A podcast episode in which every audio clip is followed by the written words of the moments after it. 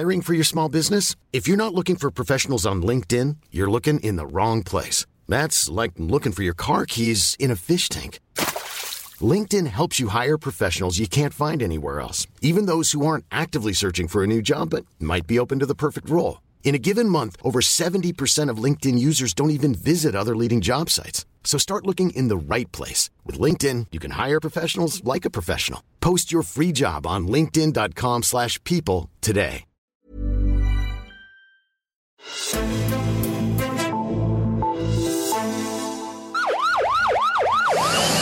It was pure chaos. There has been another horrific incident at a garment factory in Bangladesh. Officials discovered cracks in the building yesterday, but workers say they had no choice but to go in.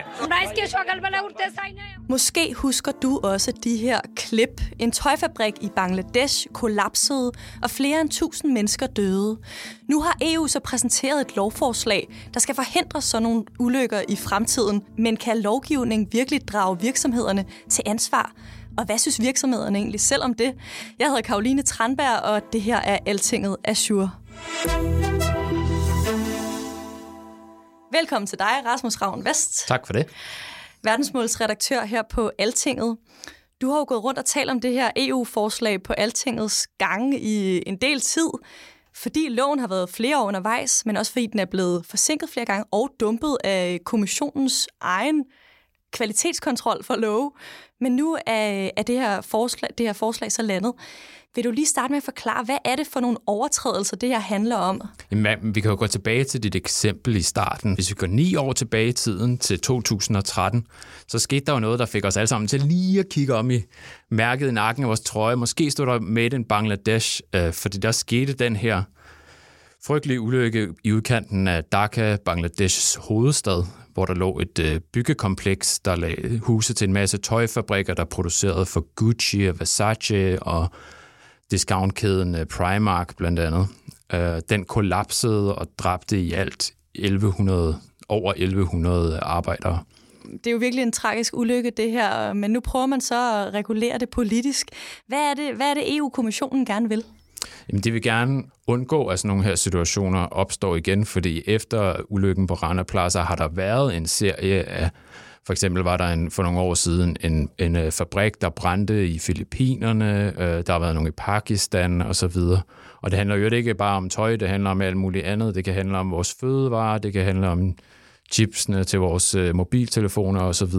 Det kommissionen har præsenteret i onsdag, onsdag i sidste uge var nogle regler for såkaldt due diligence. Det går ud på, at virksomheder de skal sætte sig rigtig godt ind i hele deres værdikæde, og så skal de kigge, hvor i den værdikæde der er den største risiko for, at der kan ske krænkelser af menneskerettigheder eller miljøsvigt. Det kunne være, hvis du har et firma i et sted i Jylland, du kan købe et firma i Tyskland, som, kan, som igen kan købe fra Grækenland, som kan købe fra, mm. lad os sige, Vietnam.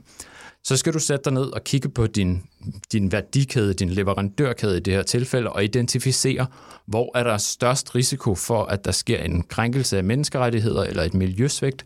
Og det skal du så redegøre for, og du skal lægge en, hvis der er en høj risiko, så skal du lægge en plan for, hvordan du kan udbedre det.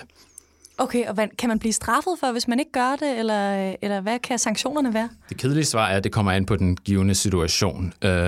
Det vil komme an på for eksempel, hvor, hvor, hvor, meget, hvor stor en del af varerne for den her fabrik, at du aftager af. Og det vil også komme, komme an på lovgivningen i det konkrete land, både det land, hvor du er ind med at købe produktet, men også det land, hvor det er produceret. Ikke? Så man indfører den her due diligence-lovgivning også som en måde at lidt kompensere for, at udviklingslande, deres stater ikke er så gode til at nødvendigvis til at tage vare på for eksempel arbejdstagerrettigheder, sikkerhed og så videre, ikke? Så man det, det virksomhederne eller erhvervsorganisationerne lidt klager over er jo, at det, man lægger et, et, et ansvar over på, virk, på virksomhederne, fordi staterne svigter. Klart. Det lyder lidt kompliceret. Jeg ved ikke, om det, det her gør det mere kompliceret, men jeg kan jo læse, at det er cirka en procent af virksomhederne i E U, øhm, og cirka Dermed cirka to hundrede og halvtreds danske virksomheder, som vil blive omfattet af det her nye lovforslag. Det er dem, som har en omsætning på mere end en komma en milliarder kroner. Du må lige rette mig, hvis der kommer noget. Øhm, og mere end fem hundrede medarbejdere. Men yes. Så er der nemlig det her med, Men så er der ligesom det her med, at grænsen er lavere for virksomheder i sektorer, hvor risikoen for at krænke menneskerettigheder eller øh, svigte miljøet er størst. Hvad er det for nogle sektorer, hvor, hvor det, det her kan komme i spil? Jamen det er for eksempel, det kan være tekstilindustrien, der har vi jo Rana Plaza eksemplet som, som det allermest grelle. Det kunne også være storbyhipsterens yndlingsspise, avocadoen, som mm. er både sat i forbindelse med meksikanske karteller, selvfølgelig når det handler om meksikanske avocadoer. Det er også en, en frugt, der kræver en hel masse vand at producere, så det kunne også være, at, at der er nogle andre mennesker, der egentlig skulle bruge det her vand, der er blevet brugt for at producere de her avocadoer, der skulle eksporteres til E U. Ikke? Det kan også være de mikrochips, eller de ædelmetaller, der er blevet udvundet i for eksempel miner i D R Kongo, for at producere de mobiltelefoner, vores lyttere går og lytter på lige nu.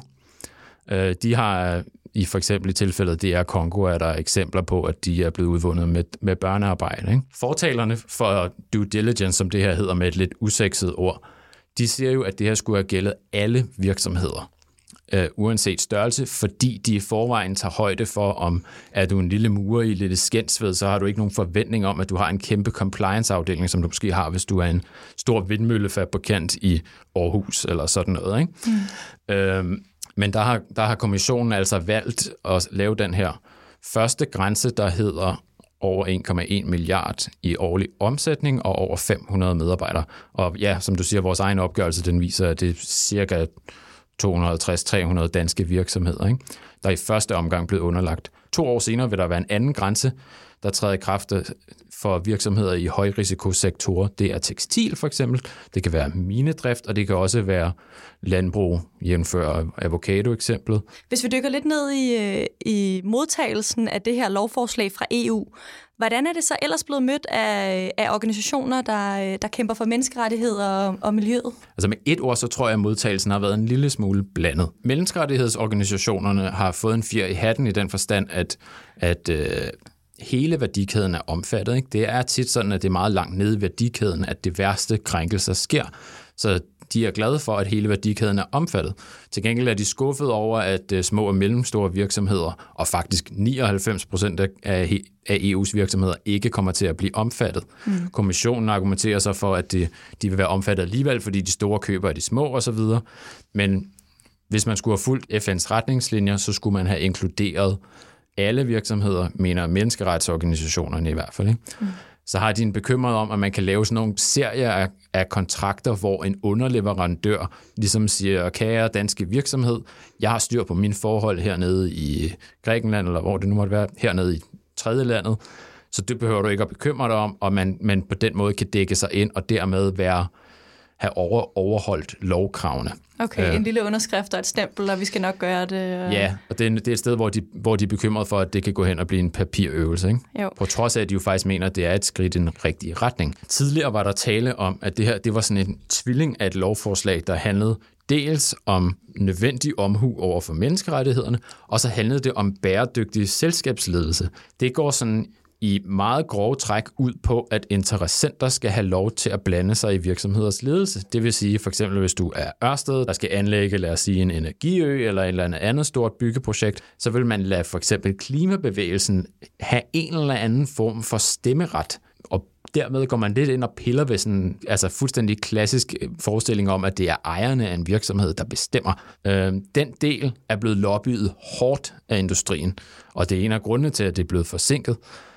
Og den, er, den del er, er røget ud i stort omfang. De piller stadigvæk lidt ved virksomhedernes ledelse, eller prøver at blande sig i hvert fald, i den forstand, at de skriver, at de her due diligence-forpligtelser, forpligtelser til at holde øje med, om der er styr på menneskerettighederne i værdikæden, at de skal indføres på, på direktørniveau. Altså det er direktøren, der skal tage ansvar for, at det bliver implementeret, og det skal skrives ind i virksomhedernes forretningsstrategi. Jeg har læst mig frem til, at de fleste virksomheder i dag godt ved, at de har ansvar for arbejdsforholdene hos deres leverandører, altså som for eksempel det eksempel her i Bangladesh, vi talte om. Men, øh, men der lader til at være mindre forståelse for, at det også gælder for markedsføringen eller for slutforbruget af produktet. Jeg læste en artikel, du havde skrevet, at øh, det, for eksempel hvis et firma udvikler overvågningsteknologi, der bliver brugt af en stat, som så undertrykker sin befolkning, at det også er noget, som organisationerne gerne vil have med i det her forslag. Gør loven noget ved det?